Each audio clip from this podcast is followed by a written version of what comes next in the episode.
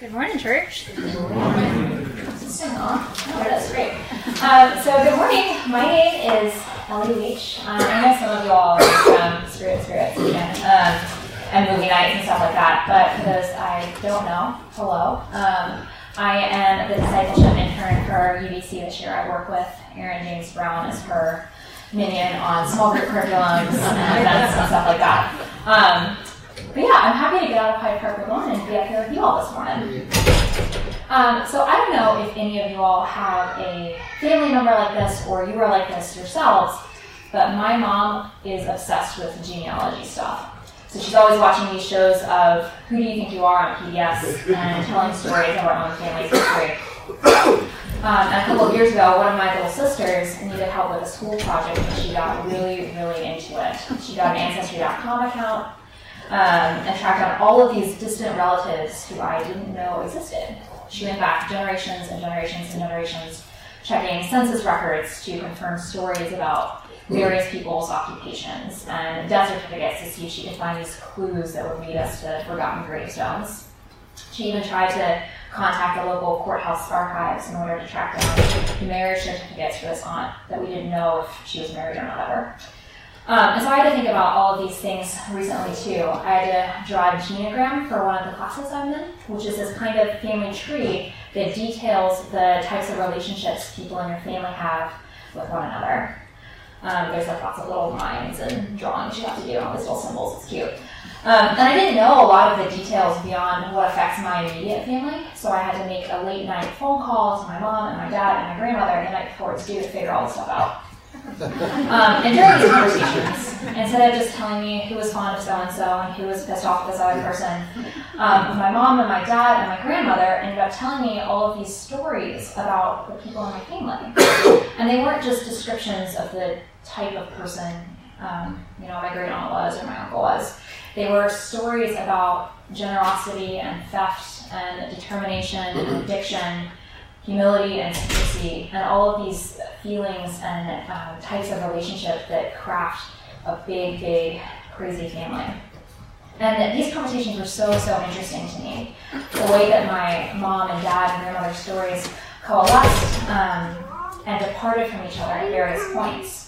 Depending on who I was talking to, the same story of a marriage or an event of falling in love was completely different.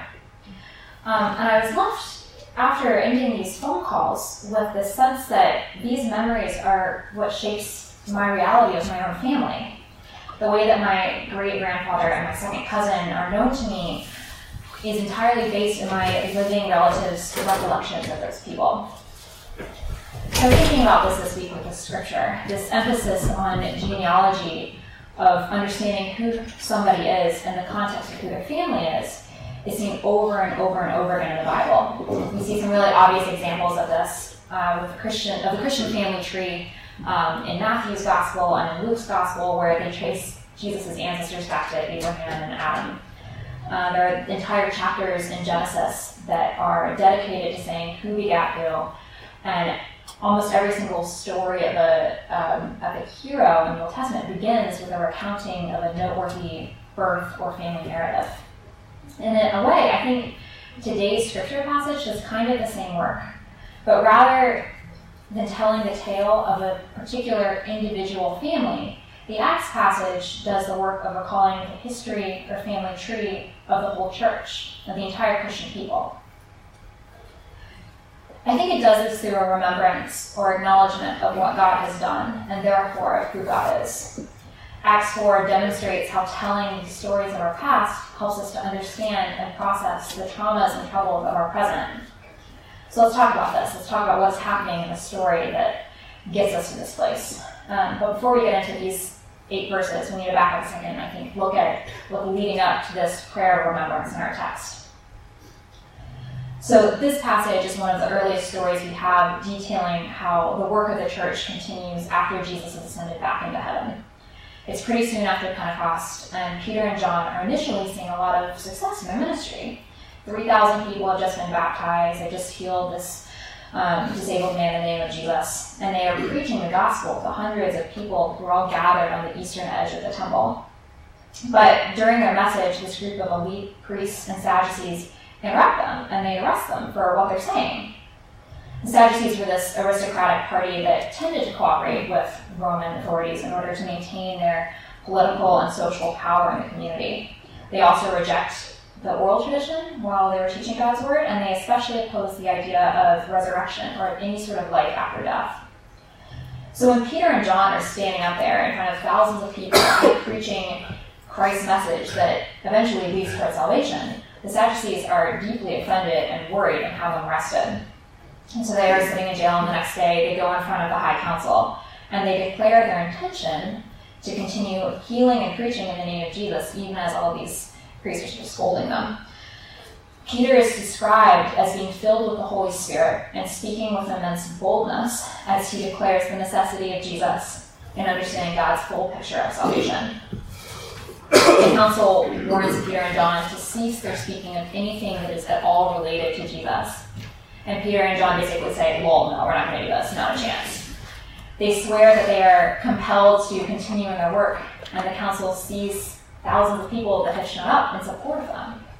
So they find no way to punish them. They're kind of like, there's too many people here, and they let them go. So Peter and John return home to their friends, and they tell them of this event, of this public trial, of this persecution. Their friends are left amazed, the council is left with a big question mark, and that's one of the earliest sparks of resistance to the Christian message has been snuffed out, at least for now. So when Peter and John are retelling this tale to their friends, the very first thing they do as a collective, as a community, is to reach out to God in prayer.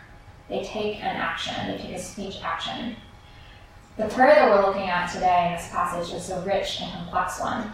It's not a simple request. There's layers of history and stories that weigh upon each line. The people are connecting their understanding of what has just happened to Peter and John with the stories of their ancestors and how God interacted with and protected their ancestors. In this way, I think they're better able to understand what's happening to them now. So together, they begin this prayer with a kind of you-who statement, which we use in crafting our own collect prayers today in this sermon series.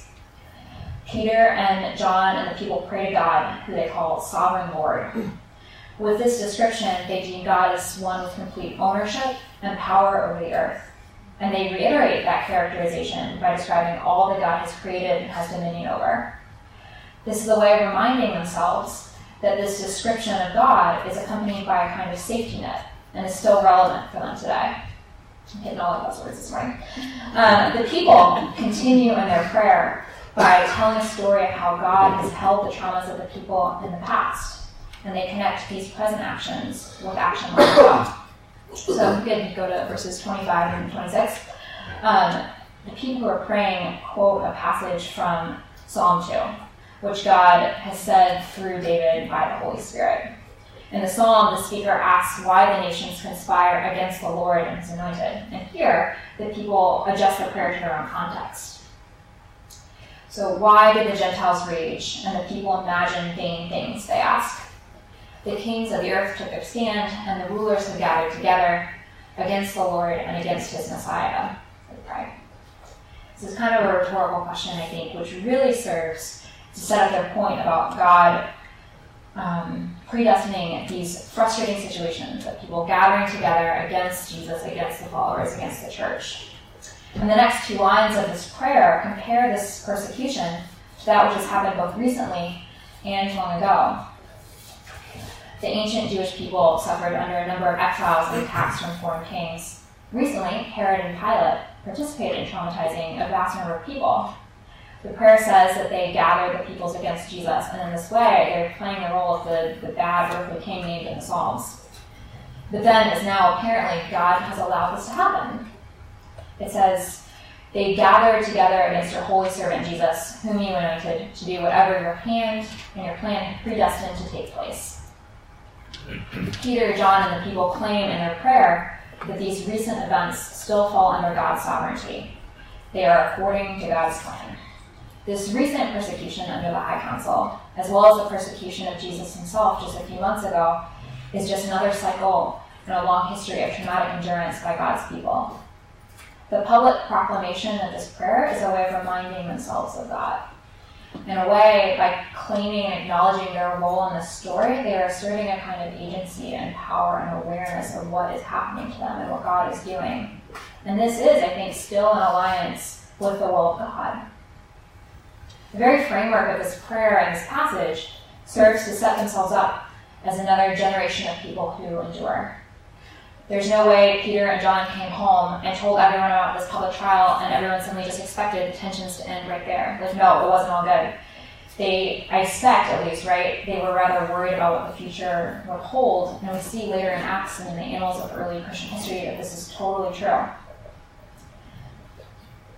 And I think both Peter and John and all of the disciples and men and women gathered with them, and we ourselves today, we're all relational creatures to each other, to the people in this room, to the people on the bus, and to the stories of our ancestors. By telling those stories, by remembering what our people have done, and acknowledging the role of God throughout those processes, we can better understand the troubles of our present. Often in difficult and dark situations, a path forward seems impossible. We are so weighed down by the now that we get stuck, we can't move.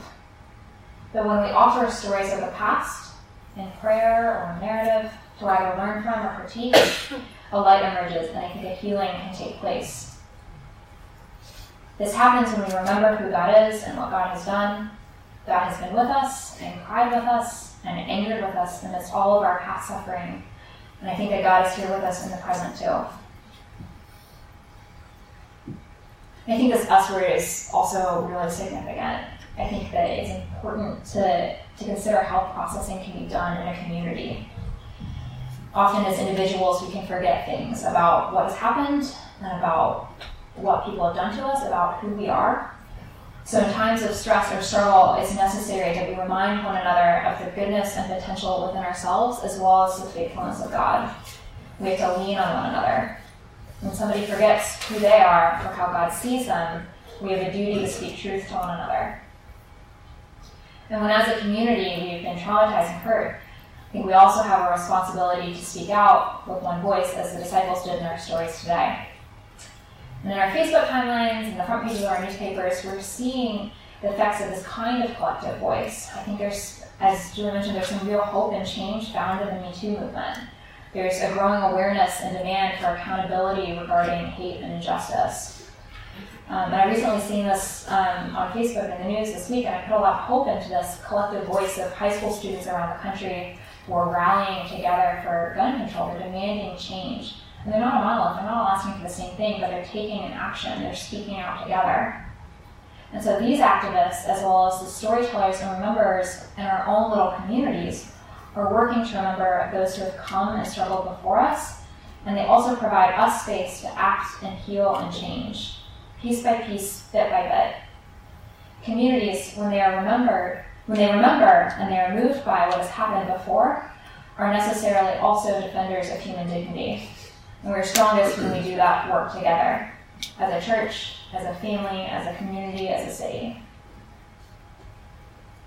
Collective remembrance and telling our own stories, as well as remembering the nature of God, demands this kind of movement. In the final verse of today's scripture, it tells us that after the prayer of the people, the place in which they were gathered was shaken, and they were all filled with the Holy Spirit and spoke the word of God with boldness. Again, that buzzword, I love it. In hearing and speaking of the past, the people were moved. The earth moved. This is a symbol that we see throughout Exodus and other texts of the presence of the divine. And this divine presence here encouraged them towards further speech and action.